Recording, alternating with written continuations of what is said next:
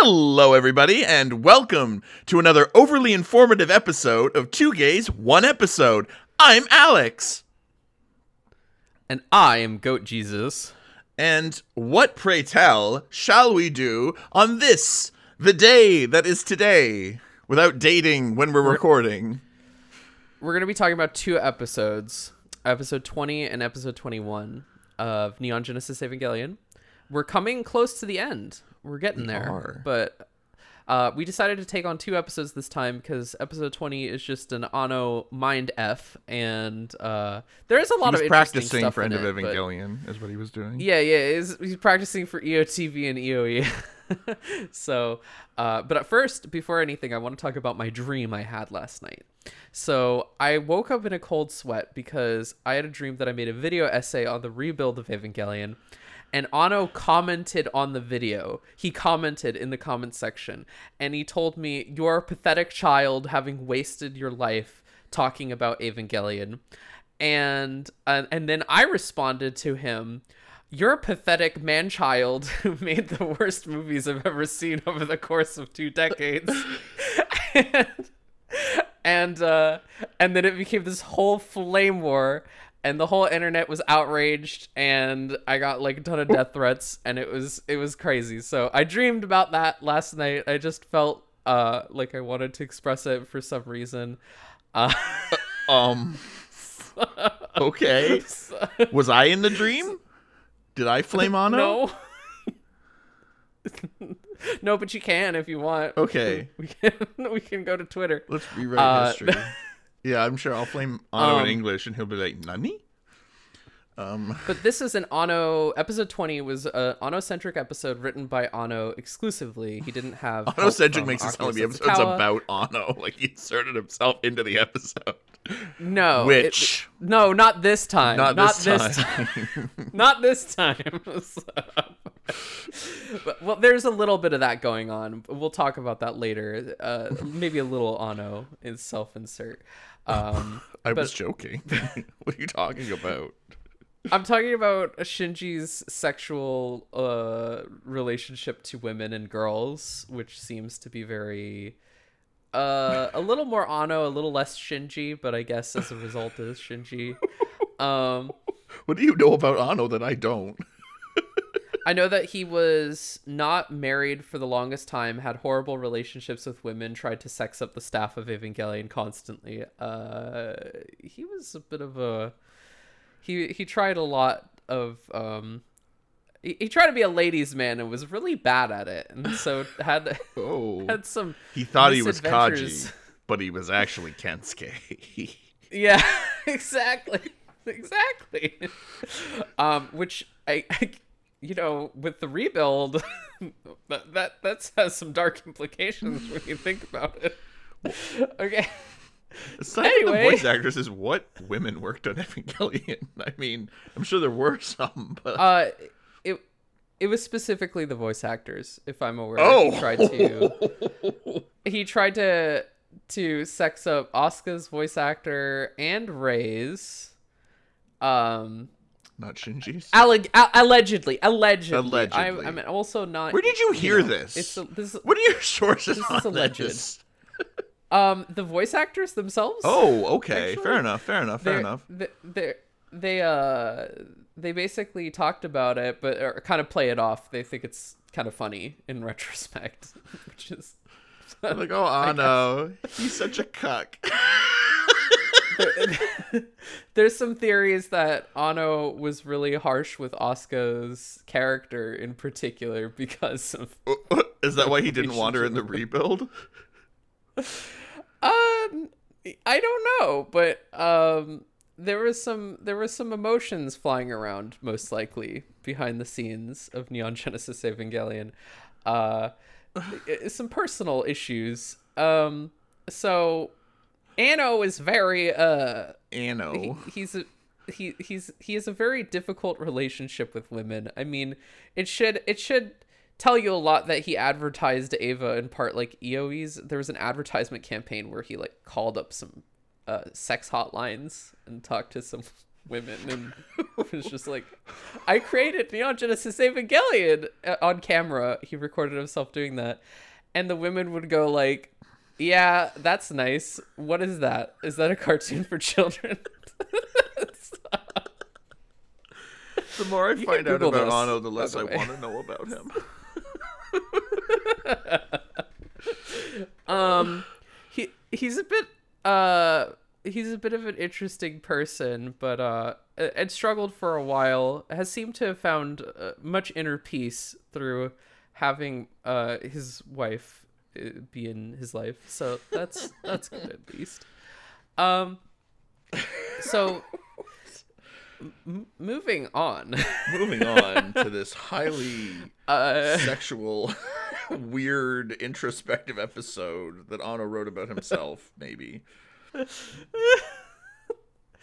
Shinji's trapped inside Unit 1, and that's basically the crux of the episode Yeah, 20. that's the dramatic question is can NERV save Shinji? That's really the episode, what the episode and the answer is no. The answer is yes. Only mommies can do that. Only only mommy can. Oh, true. The answer is you're right actually. You're right. The answer is no. they don't save him. The answer is no. Only mommies can save you. Yes. Only mommy. Um, not the highly equipped, full of genius scientists government organization. Your mother has to rescue you. Yeah, I I think that's probably autobiographical as well. Anyway, is What what else do you know about Anno? well, after making Nadia Secret of Blue Water, he did hit up his mom and cry to her for like a couple hours about how badly it went. So maybe he How do you know that? his mom. Did his mom tweet that? His mom tweeted that. No. No, I think it was Anno that uh, said in an interview himself. He has no shame. one. He has no shame. There's nothing secret. He's like, yes, I am terrible with women, and I frequently call my mother to cry on the phone and tell her how bad my life is going. Uh, so he wrote this episode solo, and Which is to is it one of two? Most likely, I think it's this And- and 16 he wrote by himself, right? And the pilot. I think it's yeah, I, uh, yeah. 16 also has a very trippy vibe Yes, going on, so that, six- that sort of makes sense. You I think he, Sorry. I think he has to take over because he's kind of thinking as a producer in these episodes, being like, okay, we need to save money. We're gonna reuse footage. I'm gonna write stuff specifically for re- reusing footage, and so I think that there he is stepping in for that as well to be like thinking as a writer, a director, and a producer all at once with these because they reuse a lot of older episode cell animations for Yeah. uh, episode 16, 20, and EOTV. Yeah. Which EOTV, I'm pretty sure he also wrote himself. He is really smart about it. I do have to say, I actually do respect. I don't think he's the best writer on the show, but I do respect Anno's um, writing style. I think it's very unique, and I think it's very him, um, for better or worse. um, because a lot of what's cool about it is when you have, because animation is kind of cyclical. Like repetitive, right? Like you see a shot, that shot kind of sticks in your mind when you've seen it like eight times, right?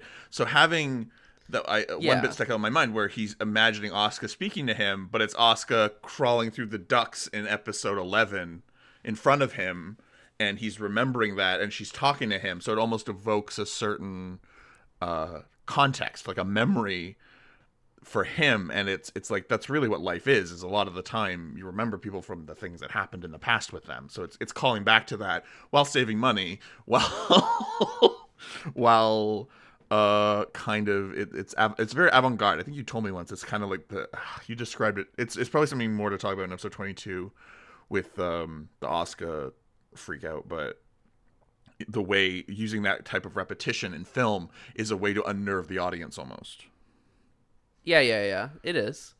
And um i feel validated It- it no, it is. It is It- to have repetition makes it uncomfortable. It, it is unnerving to kind of see that, you know, in, uh, insanity by definition is re- repetition in some ways like doing the same thing over and over again with no results.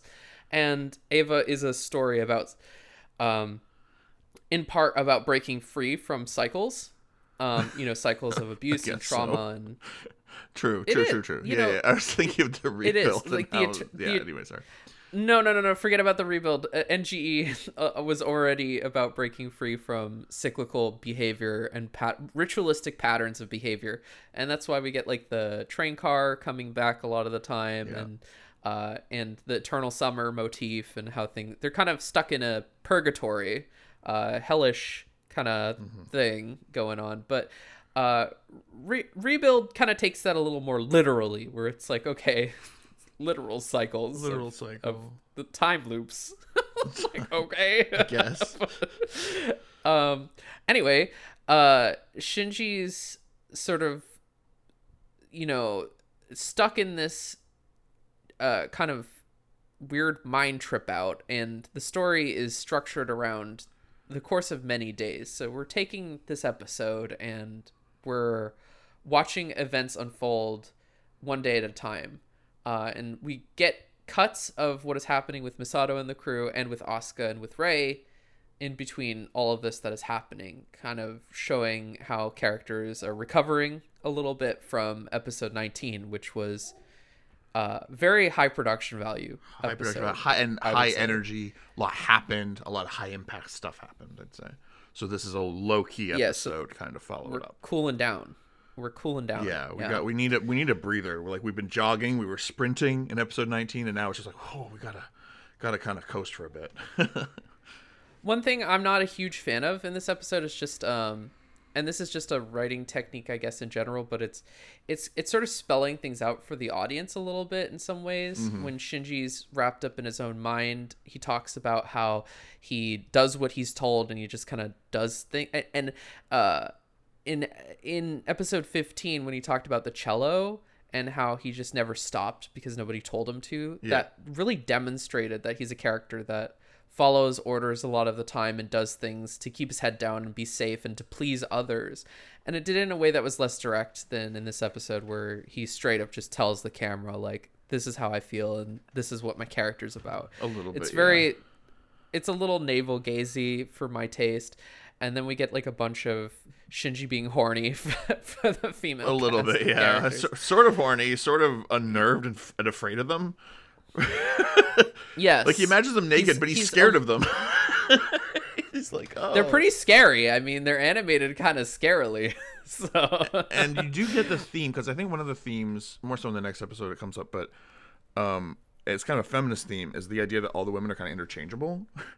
so you see all three women in the same pose, moving the same way, saying the same thing, and it's like it's almost this idea that, that they're all there's no difference between them really. They're all just the the, the redhead, the blonde, and the brunette, kind of almost. in reality, they're very different from each other. They're other. totally and I different from think each other. Yeah. Um, I feel like Shinji is incapable of seeing, um, or at least the sexual part of himself is incapable of kind of distinguishing that these are people, and that's sort of a problem in a way because it's really hard to make connections when you don't understand yourself and you don't understand others as a consequence of it. Because how can you understand others if you can't understand yourself?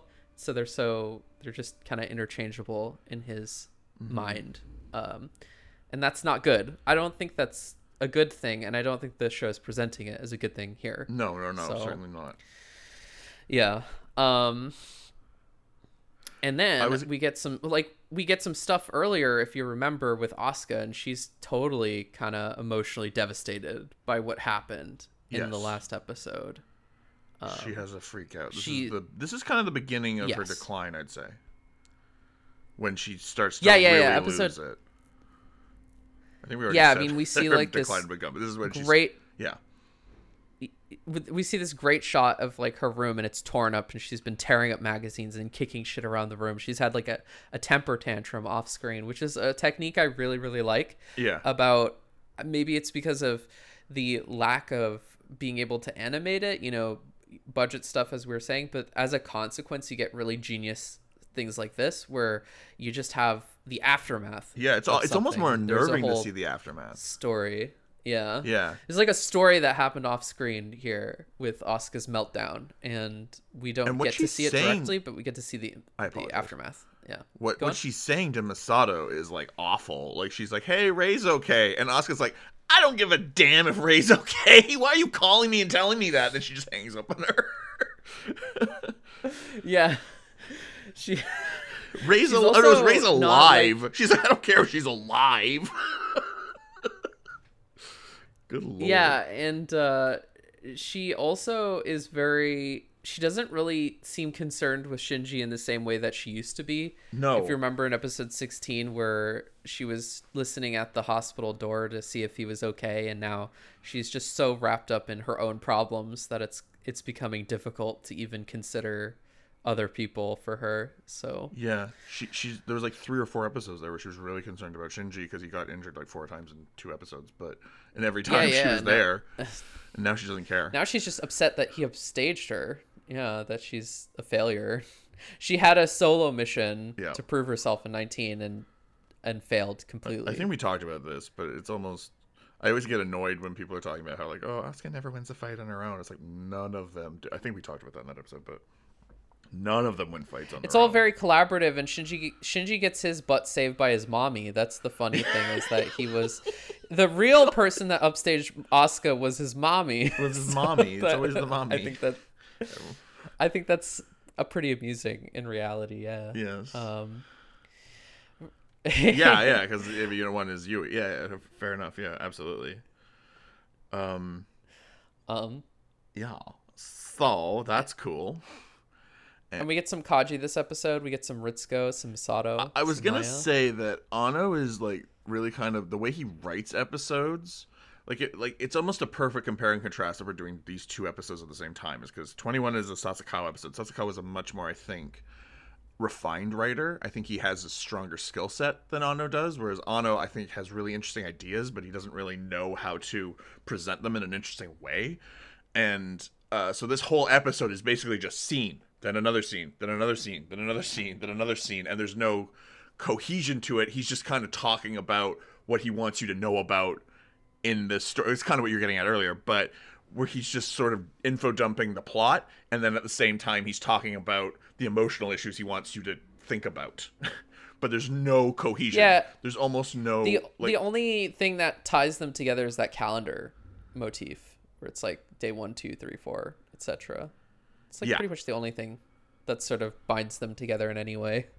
But they're really disjointed. I totally agree.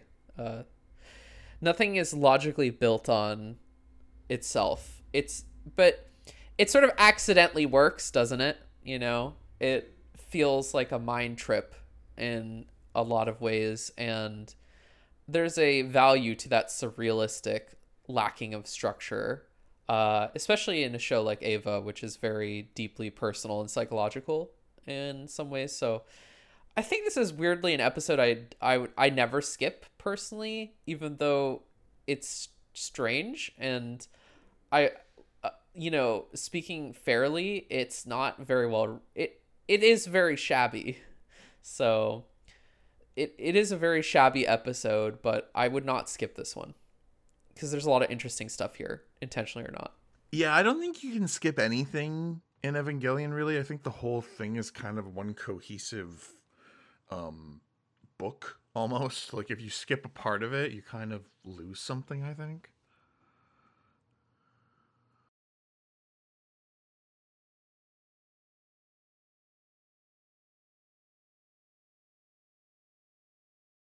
Yeah. And you do get some plot that's important here because we also finish off with Misato and Ritsuko and Kaji, and Misato and Kaji have this sex scene towards the end, and uh, um, after Shinji escapes the unit, Yui kind of spits him out, um, and we we kind of get hints that Ritsuko is having an affair of her own with Gendo, um, and we also get uh, Kaji giving Misato information about the larger happenings going He's on. giving her something else too, am I right? yeah, uh, it, I like the way that the sex scene is shot. By the way, it's it's a very beautifully directed sex scene in some ways because it's um, it's again about the aftermath and it's more of the afterglow of it. Um, and Yeah. the the inserts and the just you know what's happening, you know what happened, and it's not gratuitous or showy. It j- it's very mature, I think, in the way that it's it's done. Um, I very I very much enjoyed the way that Misato and Kaji's scene at the end was was handled. Um, yeah, for sure. I don't really It's have much last more to say about this episode. Do you have anything to together, add? really. Oh, um, I think there's a bit more to talk about, but uh, yeah, just uh, um, there's like a cool silhouette shot when Ritsuko, Misato, and are talking. I wanted to comment on. I think that's just a really nice little shot. This episode was directed by. I wrote it down. I don't see it in the notes. Oh, here, sorry, here it is. It's uh, Masahiko Otsuka. I don't know who that is. um, d- do you know who that is? Oh, uh, no. well, he did a good job with Anno's weird script. He did a pretty good job. Um, Apparently, he worked on Premiere and Gurren Lagann, and uh, okay, so he's, just like a, a he's a trigger guy now. guy. Did a some episode directing for BNA and Star Wars Visions and stuff. Yeah. Okay, fair enough. Um, there's also the continuing strife between Misato and Ritsuko. Ritsuko kind of comes clean about the Evas to Misato, and she's just kind of talking like a scientist. And then Misato slaps her because she's annoyed because Ritsuko's acting really cold. But then by the end of the episode, they're just kind of chatting in the car and they kind of make up a bit. So they have a very complicated. Misato slaps. Ritsuko a lot, huh? She does slap her a lot. Misato slaps a lot. More than once is a lot. I think she slaps a lot of people in the show, if I remember correctly. She's Um, got the hands of a of a fine woman. They need to be used to slap fine women. always off screen, always with the same sort of shot composition. Uh, but yeah, that's really all I have to say about this episode. I think we could go into more detail, but that's all for now. Uh, we're gonna talk now about episode twenty-one, which is written by my boy, my favorite, Akio Satsukawa. This one's called Birth of NERV, and it's Uh, on Netflix, called Birth of largely NERV. told. the title I always remember is uh I can't remember the exact phrasing of it. It's like and thus he realized he was still a child. It's something like that.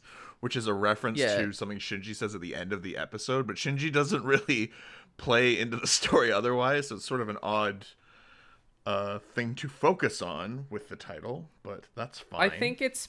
I think it's focused on that because it's contrasting how little he knows versus all this information that we're That's now true. given. You know, uh, and a, a lot of it has to do with Kaji being a super secret agent and dive rolling everywhere and figuring out what's happening. Um, and so this episode's told through the perspective mostly of Fuyutsuki. So, Um, do- so do you think with the title, uh, just to talk about this a bit, do you think that the whole idea is that we're seeing all these things that Shinji has nothing to do with? So Shinji's, so the, it's almost about how Shinji isn't important, kind of, Yes, to so much I'm- of the lore of the story. I think that's Yeah. that's what I'm getting out of it.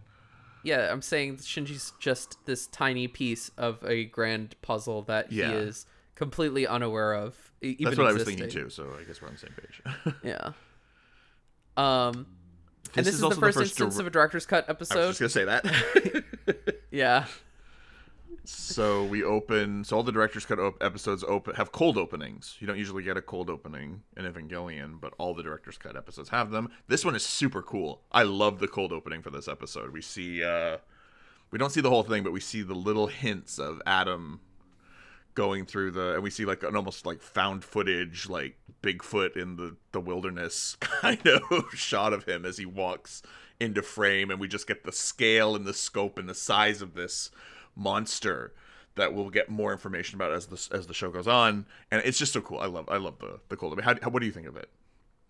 I think it's a, a really clever cold opening a lot of ways. Um, I like the feeling that we're watching a, a tape that we shouldn't be, and there's even the title card at the end. Uh, I think that's really cute. It's like, anyone who watches this unauthorized is going to be sent to prison for 50 bajillion years by the United Nations.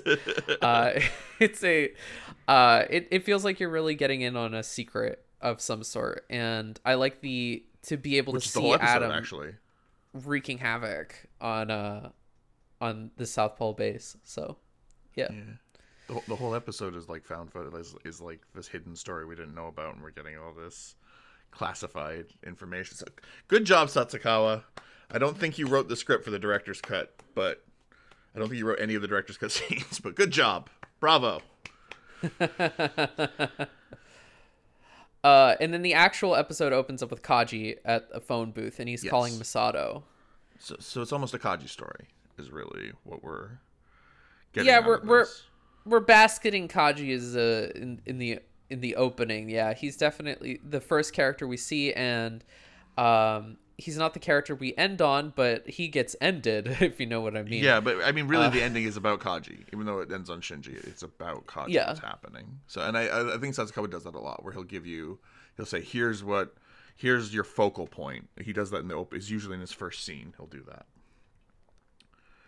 He is going on a uh, a mission to die, and he's kind of aware of it. Uh, He even talks about that this is going to be one last mission, and looks at his NERV ID and sees how red it is, and comments that it's like blood, and it's just super hinted that he's going to die, and he knows it, and he's calling Misato to kind of uh, try and have one last conversation with her, but she doesn't pick up. Um, those Which who longed for the phone calls of others and thus rejected them thusly. So I guess so. Those who those who phone called other people and they weren't home, so they left a message because they desired to talk to them later.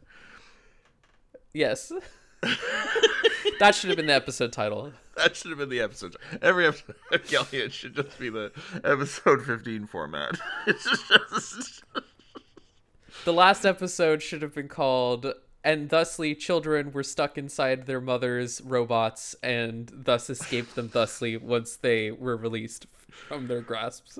a boy decides he does not like instrumentality and thus decides to live a mortal life once again. Um, Misato uh, is confronted by two NERV agents who are looking for Kaji. People are just generally out for Kaji's blood in in this one. So that's the problem. You know, the problem is established that Kaji's in trouble, and uh, then we which get she these SEELE about, tablets. like four episodes ago. yes, she did She's warn like, him if about you keep them. playing around, someone's gonna come and kill you. And he's like, Nah, I'm fine. It's okay. SEELE, instead of being represented by a bunch of weird looking, crusty old guys, they're going to be much more intimidating. 2001 A Space Odyssey appearance. monoliths. for yeah, the- they don't. rest I of the think series. did they explain this? You've given me an explanation before, but I don't remember they actually explained this in the show. That like, oh, they couldn't afford to do the holograms anymore, so they just use these weird 2001: A Space Odyssey monoliths now to represent themselves. Well, no, I think it has to do with the fact that uh, there's a lot of distrust going on now, and they're even using voice modifiers to disguise their voices. So I don't Oh, think okay. they want each other to know who each other are really, and, and who's saying what at any point. so it Oh, has to do with. It has So to just do to with. I- you told me that I was ran out of- mistaken. It wasn't a lie, but uh, we we get the space tablets from 2001 interviewing Fuyutsuki here, and this motivates the flashbacks to 1999, uh, the year of our Lord and Savior, The Matrix One, uh, the greatest movie ever created. no, I'm just best movie. I've never Matrix seen The Matrix is actually, good. but Really? It's actually pretty seen it. good. I think you'd like it. Um, the first one's good. The rest of them are not. Uh, Matrix 4 has a lot of strange parallels to 3.0 plus 1.0, so that's interesting. that's weird. That's just weird. Yeah. I do like the Um, little moment Fu- where they say, "Are you ready to be interviewed, Professor Fuyutsuki?" And Professor Fuyutsuki's like, and Fuyutsuki's like, "Ah, Professor Fuyutsuki, that takes me back." Yeah, exactly. Fuyutsuki is a really cool point of view to have chosen, I think. Uh, you know, Yeah, 'cause he's in the it would've been know. Gen- yeah. But he's not he doesn't have an interesting perspective on anything because he's just Yeah, a yeah. professor. well, you know, Gendo, if it was Gendo's point of view, it would have been far too revealing of there's like a lot of mystery surrounding Gendo and Yui, mm-hmm. and so to have those characters be how we view the flashback from isn't quite it doesn't work as well. Fuyutsuki is also a pretty compelling character in his own right. He has things revealed here that you wouldn't expect him to be so complex, but he's got this there's a strange love triangle between him and Yui and Gendo, and it almost feels like he doesn't make a move on Yui because he knows that he's too old for her in some Yeah. ways. Uh, but he loves her. Uh, he he thinks that she is of her, extremely yeah. intelligent. Yeah, and well, she you know she says I want to start a family to him. She confides in that as and he seems to almost take that as like a hint that it's like oh can i you know is, is she hitting on me You Uh. can just call me Daddy Yui. call me daddy Fuyutsuki, professor doctor call me doctor daddy call me Professor Daddy. yeah I, I, I Um, think the only characterization we've gotten from Fusky in the whole show is in Dance Like You Want to Win, where he's like, "This is so embarrassing." That's the limit of the characterization we've gotten with Fusky. I I don't think anything else is really. you know, after watching this episode and you think back to that one, it really shows how far we've come in the series and Yeah. how the tone is capable of, of Well, going in all sorts of different directions. That's not even normal for back then. That was just like, hey, why don't we make an episode where they play DDR to beat the angel? And they did it. It was absurd. So Fuyutsuki didn't know about Yui right away. He had to get introduced to her, and Yeah. she's a bioengineering student who has some weird thoughts about uh, space aliens from another dimension and uh, and uh, some wacky stuff called the Evangelions and the whatever. What if we made a giant alien monster and transfixed our personalities onto them and then bound them with robot armor? And Fuyutsuki's Fuyutsuki's like, it's a genius idea, Yui. Let's do it. I'm not convinced on the details, but you've got a really good head on you. uh, um, Have that's you heard not about what these she. Dead Sea Scrolls? No, but I'm very intrigued. That's not what. That's not what Yui wrote about. She probably wrote about something boring like uh, mi- macrobiology or something. I am sure she must have So- talked about the contact experiment, though. That didn't come up out of nowhere. They weren't just like, Yeah, what if we, yeah. what if we did this? I don't, I don't, I don't know. I don't think they ever really bothered to think of the logistics of a lot of this. They're just like, yeah, they did this thing through science. there's no real like, there's no thought behind. Oh, how did this work? If you asked, uh, if you asked what was she studying? write out, What was Yeah, she? What was right Nauka studying even that led them to be experts at Evangelion? cloning. Cloning. Maybe it was cloning. Yeah, I- yeah, I guess she studied cloning. I guess. cloning is fairly plausible. Yeah, cloning's thing a real to- thing. Yeah. The ethics of Uh, cloning are what hold us back more than the actual, you know, The, the yeah we can do logistics of Yeah. cloning things. Um, so then we get then we get introduced to Gendo, which is really cool because I like seeing Gendo, young Gendo. Uh, he's Young a bit of a Gendo whippersnapper. weird. He's he he is weird. Uh, he gets into a bar fight, and we're introduced to him. Um, Yui has apparently told Gendo about Fuyutsuki, and so we we get introduced from Fuyutsuki's perspective as as he's sort of seeing Gendo for the first time, and uh, Gendo it doesn't make a good impression. Uh, he says straight off the bat that he uh, doesn't even like to be liked, and Fuyutsuki's like, "I don't even like you, so that works for me." There's almost a James Dean quality to Gendo here, which is the weirdest thing I've ever said in my life. Because he's a greasy old man.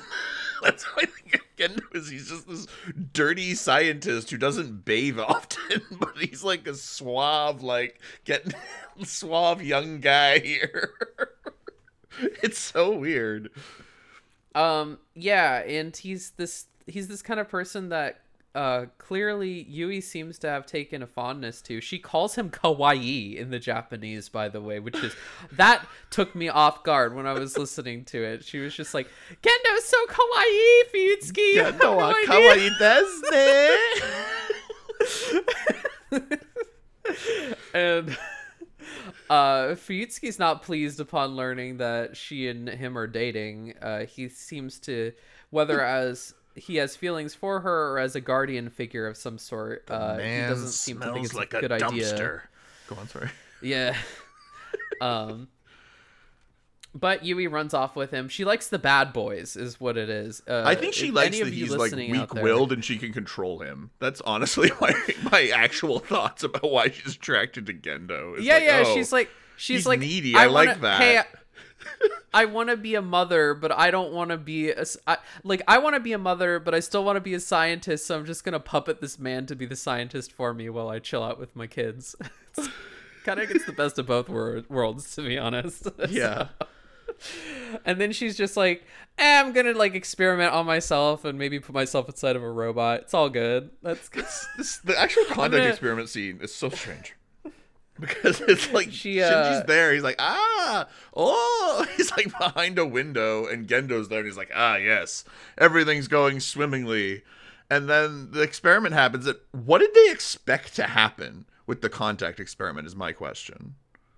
I think they expected her to come in and then out, like pop in and out or whatever. I don't know. So But, uh, th- there's uh, um there's an implication But Yui in knew the that last she was episode. gonna be the There's an implication in episode 20. We didn't really talk about it, but that I think Ritsuko has a line like, "This happened before, and we couldn't get the person out." And I'm pretty sure she's talking about Yui.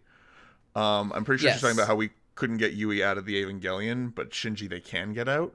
So this is almost yeah. So is that what happened? Is they expected Yui to be able to merge with the Evangelion and then go, okay, now we're pulling her out, and she's going to rematerialize, and that couldn't yes. happen. Okay. Because they're all And- very but- upset that she's gone, but I but, But, it, it seems like the whole idea. It's it seems to be part of her plan that she did get absorbed and stayed there permanently. That was that was her. and she just didn't tell anybody. Yeah, she didn't want Oh, okay. because they wouldn't have let her do the contact experiment. Uh, but Okay. she she I'm not sure wanted to be able show, to be the Eva unit. Yeah. I think that's a valid read on it.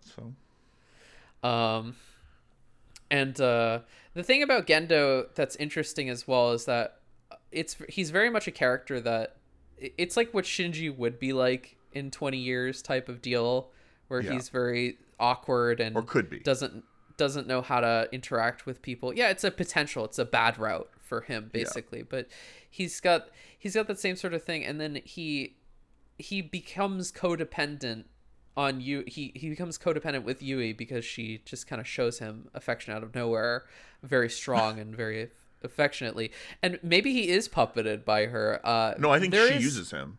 Yeah. yeah and and this isn't rebuild so we don't we don't take into account that sort of stuff that came out 20 years later but Does Yui yeah. do anything in the rebuild? she looks like she's having a lot of fun time with Gendo as their Eva units are making love or something. So that's a uh, she- she's having a good time there, I guess. I don't remember She that. likes But Gendo okay. there. because the fact that the Eva units are their mothers is not even important. They bring it up one time, and then she's like, "Oh my god, my mother's the Eva unit," and then he like has a freak out, and then they just move on. That's it. But anyway, Uh, I mean, this is the NGE Gendo has, like- podcast right now, not rebuild. Yeah, Gendo has like a whole sh- a speech though, uh, if you remember, where he dumps a lot of his personal backstory onto. We get to see in a, a situation like this, but not told through the perspective of a side character like Fuyutsuki. Um, In the rebuild. and uh, I don't think that should be taken into account when discussing Neon Genesis and Akio Satsukawa and other writers who are involved. Uh, no, no, no. With this, yeah, he wasn't. So He was only involved in the first two.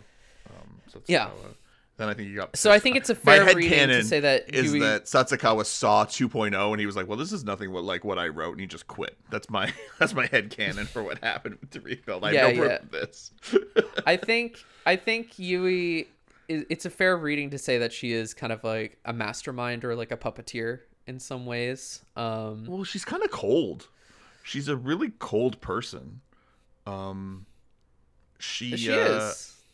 because he Gendo says something like, "Is this really the reality that we're gonna raise our children in?" It's like, oh, this hellish landscape, and she's like, "Anything can be fine if you put a smile on your face." and you're like, "This is an odd, strange way of looking at that situation that." She was part of creating, like, oh, we could destroy the world. It's okay. We'll just make the best of it.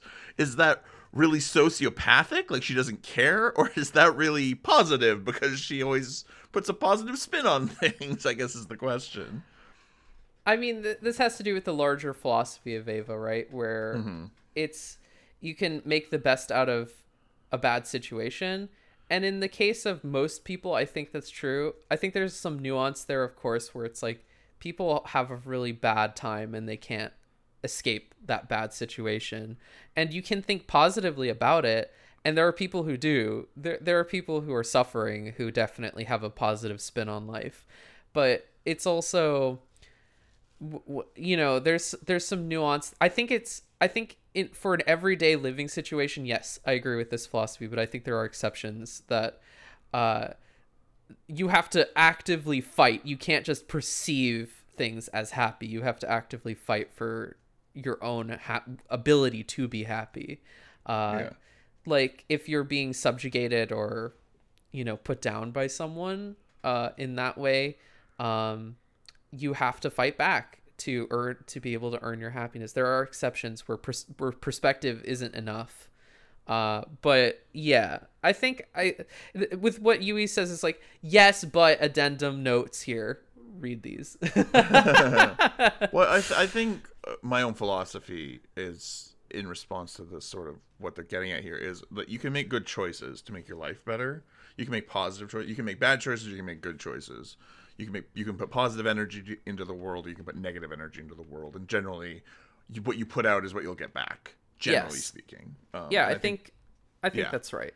that's so. not really getting at what Um, like Yui's character though. Do you think she's cold or do you think she's positive? Is kind of the question I was asking. I think she's the thing is that you know Rei is like a basis for her in a lot of ways, and so Rei Rei like informs her in a, a mm. strange way, and I I do think that she is cold but has like a heart, you know, good intentions with everything. She is sacrificing the happiness of her husband and her child for what she believes is the greater good ultimately. So Yeah. there is a level of coldness there, but also like it is for their ha- their happiness and well being in the long, Long run. term. Yeah. Uh so interesting, but yeah. We're, and we're not even half done this episode. By the way, there's so much to talk about with this episode. Yeah, yeah, yeah. Well well let's keep trucking along. So Let's keep trucking along. Uh, yeah. Is in the South Pole, like kind of seeing all the the devastation that's happened because of Second Impact, which happened in 2001, and that's where uh, the Katsuragi uh, like expedition, I believe is what they call it, come into contact with Adam. Uh, essentially, a human uh, comes in contact with Adam, or or they deliberately triggered Second Impact. Something happened, but uh, essentially, They ran, Impact they ran up began, and poked poked Adam with a stick. And was like, "Hey, and he exploded. hey!" And he was just like, "Whoa!" Then- Yeah. and Misato survived that ordeal, uh, though at you know her father did not, and she was extremely traumatized. And we get to see glimpses into Misato's past and her trauma. She seems to be going under some sort of psychiatric care, um, for what happened, and it's it's really interesting seeing how she emerges later in the episode and how she's really well adjusted, and it's almost like uh, counterpoint to Shinji and his lack of therapy, but uh, Misato managed to come to terms with a lot of her inner demons, at least pretend or, or be able to put up a front of normalcy for for living. She recovered. in a lot of ways. She's almost Yes, in like a fugue state recovered. when they find her, and then she managed to rebuild sort of a her. I mean, I think Misato's got her own issues in the show, but like she's still got unresolved issues, yes, but she's a yeah, functioning she, she adult. pulls it back together, even though she was a bit comatose. and uh, and she befriends like Kaji and Ritsuko, and all that, and yeah. Um, but And then we get the the episode suddenly is from Ritsuko's perspective, by the way. like yeah all of a yeah we get we get Ritsuko with her mother and everything like that, and how um, But like her Ritsuko's mother narrating at one point. her ma- her mother Naoka is jealous of Yui because Naoka or Naoka wants to. How does Fuyutsuki know all this? he doesn't. We cut. We cut to Ritsuko Oh. in the present timeline. Yeah. Oh, did we? I Yeah, yeah. that. Okay. I mean, I'm not done talking about Fuyutsuki. We can jump back. Let's jump back to Fuyutsuki a little bit. So he confronts Gendo, who's working for the evil UN, and and Gendo shows him like a cavern that's being built underneath Japan, and uh, it matches that of the South Pole, which this cavern has to do with the Black Moon, and so there's like a a moon that crashed into the Earth. This is the lore. Um, there's two of them. One's like the White Moon, which ha- harbored Adam, and I think Yeah. a piece of that split off and landed in Antarctica, uh, or or it is just the white moon specifically, and then the black moon is underneath Japan, and uh, and because of course it is because everything revolves around Japan, uh, and and so Fuyutsuki. Is uh Fuyutsuki's being shown this and Gendo's like join me join me and we shall uh be together in in our evil ways and uh and Fuyutsuki confronts him later on, and he throws down all these papers onto his desk, and he's like, "Explain these: the Dead Sea Explain Scrolls, this. The Dead Sea Scrolls, the spears of Nebuchadnezzar, the the bowls of of of of myrrh. I'm going to reveal you to the scientific community. They'll be outraged about your They'll be mysticism." outraged by this garbage. Scr- Dead Sea Scrolls, really? There's no empirical value to them. Uh, And we get the really hammy, anyway. heavy. Sorry. he ends up joining Gendo anyway. He ends up joining Gendo anyway. But there's also the really hammy shot of of Gendo sitting behind the desk with the with the cross behind him, the the silhouette of the cross, Yes. which Uh, interestingly, I think represents the not the burden. You could because typically you look at the Christ metaphor and it's about like oh he carries the sins of humanity, he's carrying them on his back with the cross, and then they you know hang him up on them. I don't think this represents his burden because I, I have trouble understanding what burden Gendo is carrying. I think this is more about, um, I had a good word for it earlier and I don't remember it now, but his uh, his his regrets, like the the the uh, Yui's gone by this point, so he's Yeah, carrying absolutely. the burden of her death. yeah yeah yeah the burden or death. I, I I almost think it doesn't represent the the burden or the the the things he's done, but almost the. I had such a good word for it earlier. Shoot. Anyway, the emotional pain, the emotional pain, the pain of being on the cross, I think, is what it represents more than the burden of being on the cross. It's also a great image if you want to convince people to stay away from the show because it, it's probably the most pretentious shot of all of Evangelion. So Watch this show. I swear it's deep. Oh yeah.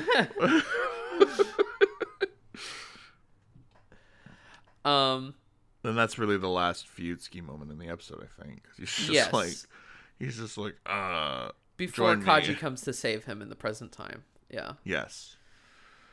And then we get to. Did they do a transition? I didn't actually. I there was like six versions of this episode. Like there was like six versions of this episode I could have watched, but I just I, I didn't. Is there a transition to Ritsuko talking, or is it just No, it doesn't. It doesn't really. It doesn't really transition. It just cuts, but it, it does intersperse the present time Ritsuko versus the uh, past Okay. timeline Ritsuko. I guess they just wanted to cover this story, and then they're like, "Wait, how does Fusky? How is he involved in all this stuff? We better figure out a way to tell this story too." Which actually, I think this half of the the Nauka stuff is one of my favorite subplots in all of Evangelion. Really, I love Nauka. She's great. The voice in Jap- in in Japanese is good too, but in English is so cool. The original voice, it's it's just such a it's such an interesting uh, voice because it's kind of deep, but it's also there's there's a sadness to it, and yeah, I just really like it. You want to discuss the character and just generally the plot line Of that? Nauka, Yeah. yeah, sure. Uh, so Nauka, I think is really interesting, and we, again we get this sort of feminist message because she hates Yui because Yui is with Gendo. What what is it about Gendo? What do you think women find so attractive about? He's weak-willed. He's kind of a creep. He doesn't really seem to care about anything. He's very. He's not charming. There's nothing charming about him. There's. uh He's smart, I guess. He knows a lot about science. What attracts you to Gendo, Michael? Uh, What attracts me to Gendo is the glasses. Without the glasses, I wouldn't want to bone him. But you know, Okay. the glasses change everything. He is that what, from, is like- that what goes like, and Yui like about nine. him? Is his the the reflective quality of his glasses? Yeah, they see themselves in his reflection. They're just like, dang, dang, I'm hot. Oh my god. Because there is that scene where Nauka's just like standing across from him, and like Ritsuko's kind of spying on them, and you see Gendo with these giant like grandpa glasses, and he's sitting back in a chair, and she's like, "Hey." I'm, I see you put on the sexy glasses I was looking for before she starts making out with him. So, so maybe it is the glasses. Maybe he just puts on these thick, Yeah, giant that was the that was the that was the shift. You know, Fuyutsuki didn't like him originally because Gendo wasn't wearing his glasses during the brawl. So You're right. it all came together once he vision and he was wearing his glasses when he convinced him to join him. The glasses are what's doing it. Rei has the glasses because she knows she knows the glasses, the power they have. the source of his power.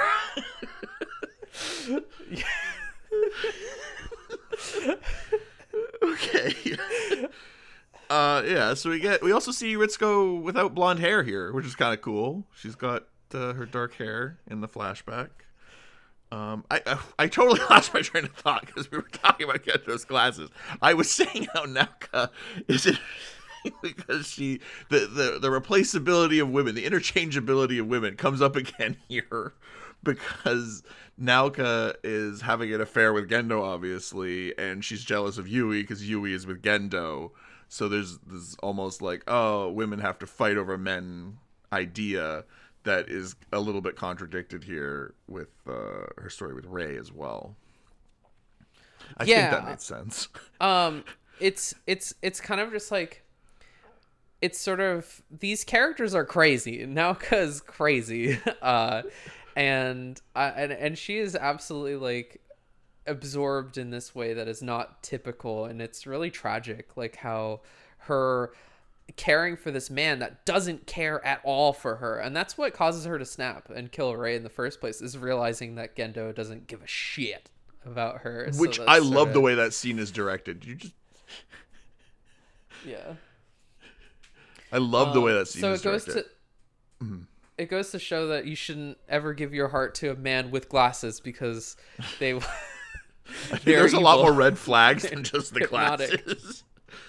well, sure, he doesn't care about me, and he spends all his time at the office, and he's only interested in sex, and he's not a very generous lover. But you know, those glasses, woo!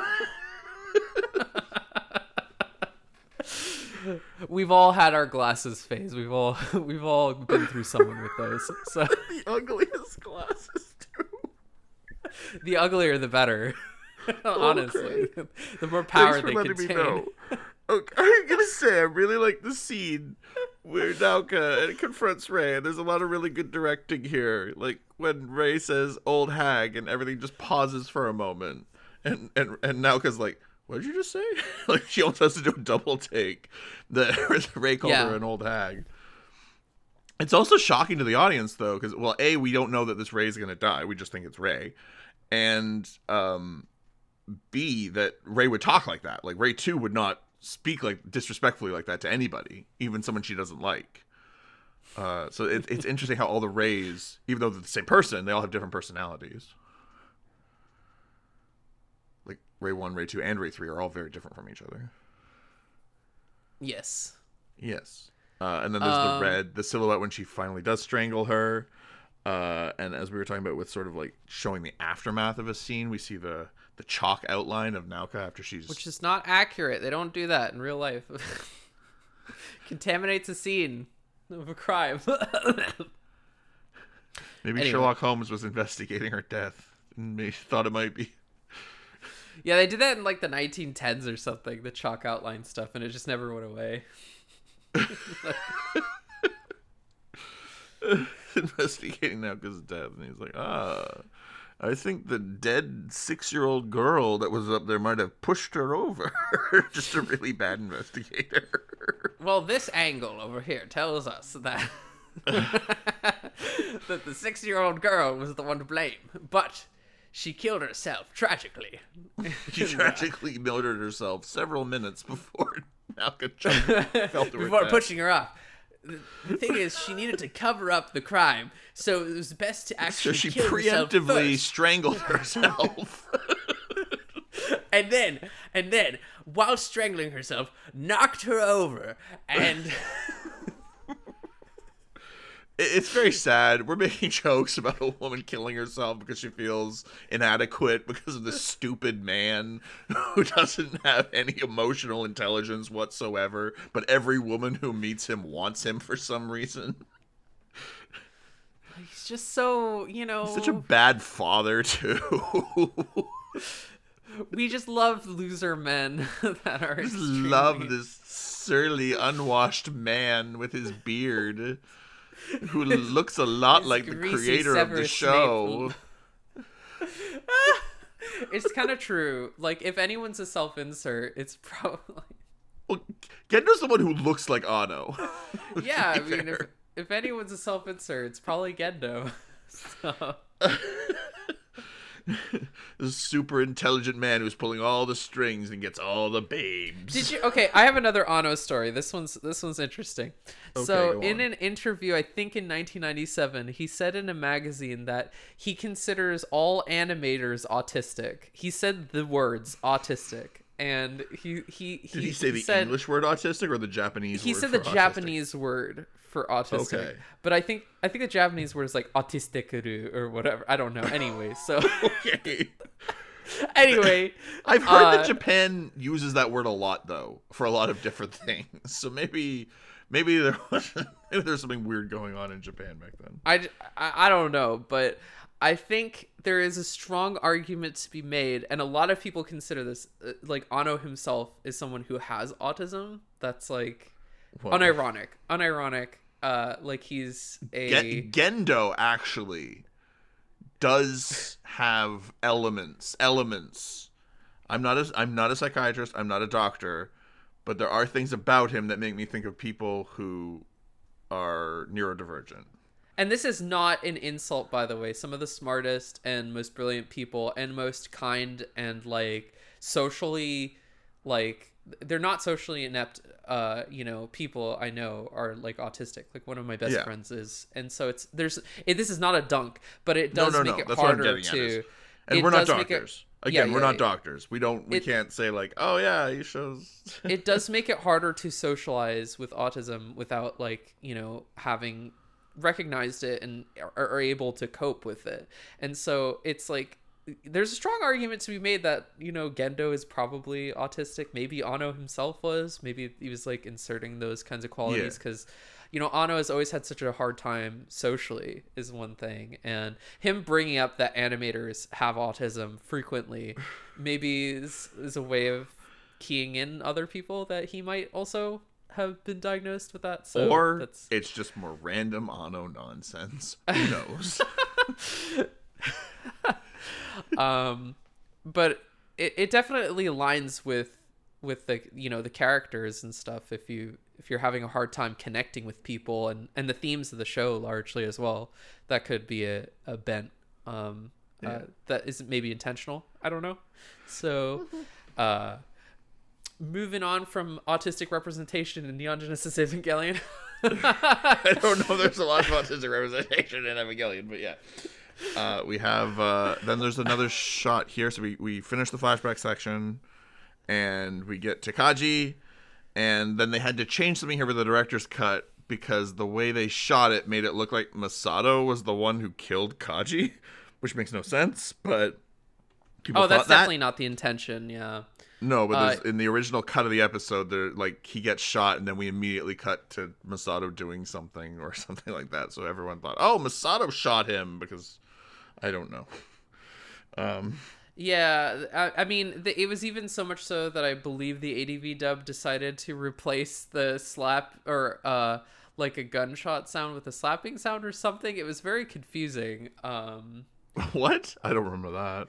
There's an there's a controversy between the ADV dub and the Japanese where the ADV dub decided to replace the gunshot with Kaji with a slapping sound effect. Uh, what? So Misato slapped Kaji to death, and then cried because he was dead. I don't. I I'm not really sure. uh, Like about it's a very strange piece of trivia, but it confused a lot of people. so, okay. Anyway, so yeah, Kaji's last scene, he smiles. He goes out with a smile and probably a forward roll. Um, He and, dive uh, rolled all the way into heaven. He dive rolled into heaven. Dive rolled into the bullet that took his life. he, he dive rolled into this factory with the fan wherever he is. He dive rolled into the bullet. Where is he? He dive rolled into the afterlife. He dive rolled into life again, into the rebuild of Evangelion, and then dive rolled back out of the rebuild by dive rolling out he of a became helicopter. besties with Kaoru for some reason. He became he dive rolled into a relationship with Kaoru and then dive rolled out of an of a helicopter to stop third impact somehow, fourth impact somehow, and then dive rolled into heaven again. I think we've lost the story of Evangelion. We've ruined Evangelion for ourselves. I think. All this dive rolling. It all it's all connected. It's all it's all connected, and the glasses have everything to do with it. Glasses and the dive rolling. Oh, God. okay, and then we have our final scene where Misato checks her answering machine and there's a message from Kaji. And when we watched this the first time, I guess I wasn't paying attention and I was like, why is Misato crying? And you were like, because Kaji's dead, Alex. and I was like, oh, I missed that somehow. How did you miss it? I don't know how I missed it. I was we did watch like 16 episodes in a row in my defense. I might have just been burnt out. My brain must might have just been fried after watching 16 episodes of Evangelion in one night.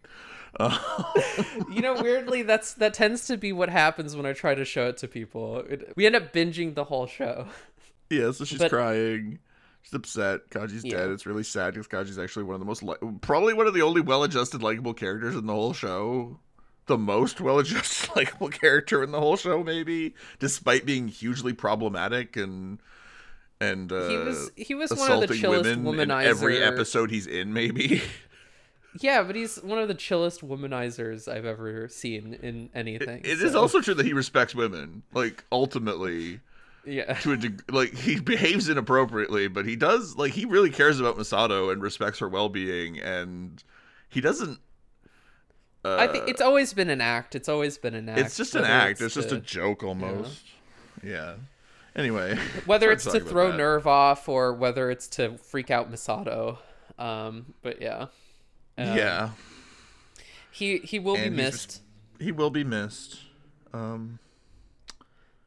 Yeah, I don't think he even like. There's no flashback with him or anything after this either. I think he just he's just gone. Yeah. Yeah. And Great uh, episode though. Great episode. Love episode 21. I just realized is Kaji a millennial? well, if he's a millennial, Misato's a millennial, and Ritsuko's a millennial. Uh, um, how old? They're they're they're 29. What? They were 29 in 2014. So 29? They're a Are they little older than me. Uh, I don't think they're Gen Xers. Yeah, they're millennials. Whoa. That's weird. Okay. weird, okay. yeah. Well, it's because yeah, the, the show aired was not when the show takes place, so yeah, they're millennials. um I'm not sure why that's important, but it's not important at all. Uh Shinji realizes that Kaji's I mean, also he can't the other proof of that quickly, quickly, the other proof of that grief. is that we do see us. There is a scene where all three of them eat avocado toast and then pop a Tide Pod immediately afterward. That's a it's a Oh. weird scene, but I forgot about that one. Oh yeah, my god. That's like one of the most iconic in the show actually. and then don't buy houses. They can't afford a house. they can't afford a Kaji actually has so many roommates. She has to live with Shinji and Asuka. there was a afford- twist. Kaji actually passed away from the after effects of eating Tide Pods before he was shot. He he died a, a merciful death where This is such a good episode, and we've like disgraced it with our stupid jokes.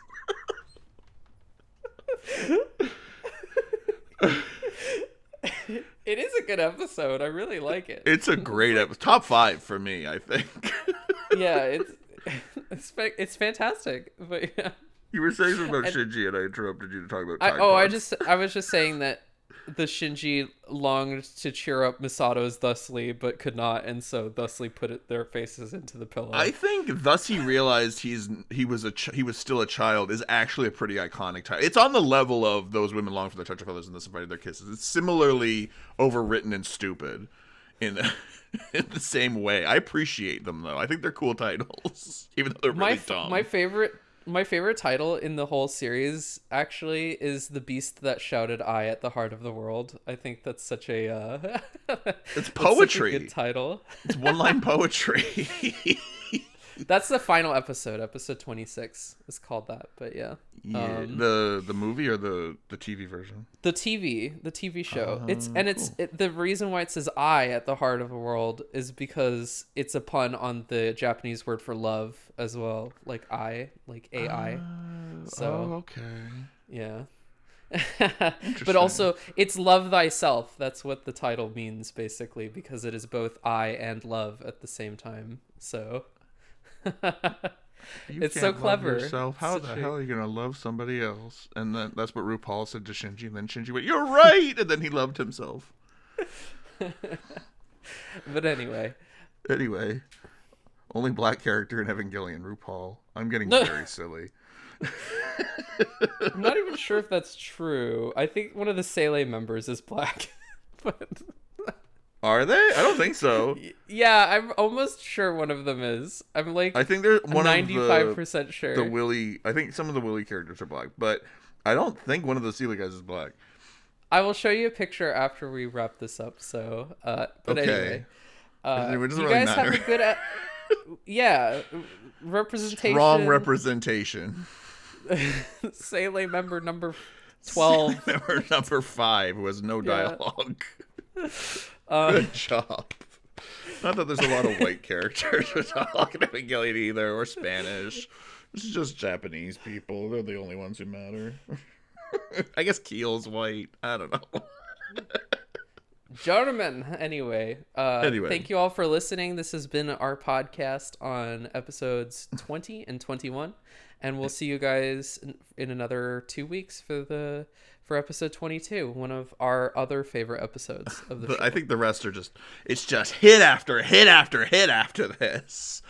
And, and if you did enjoy this episode, despite its silliness, or perhaps because of its silliness,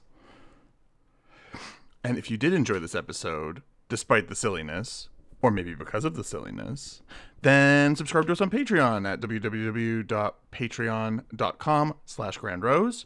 We upload a bonus episode with every release uh, on Thursdays. And this week we are doing a review of the first 20th Century Boys live action movie from 2008 uh, by the manga writer Naoki Urasawa, who's one of my favorites. Uh, yeah, so check that out. you have a good one bye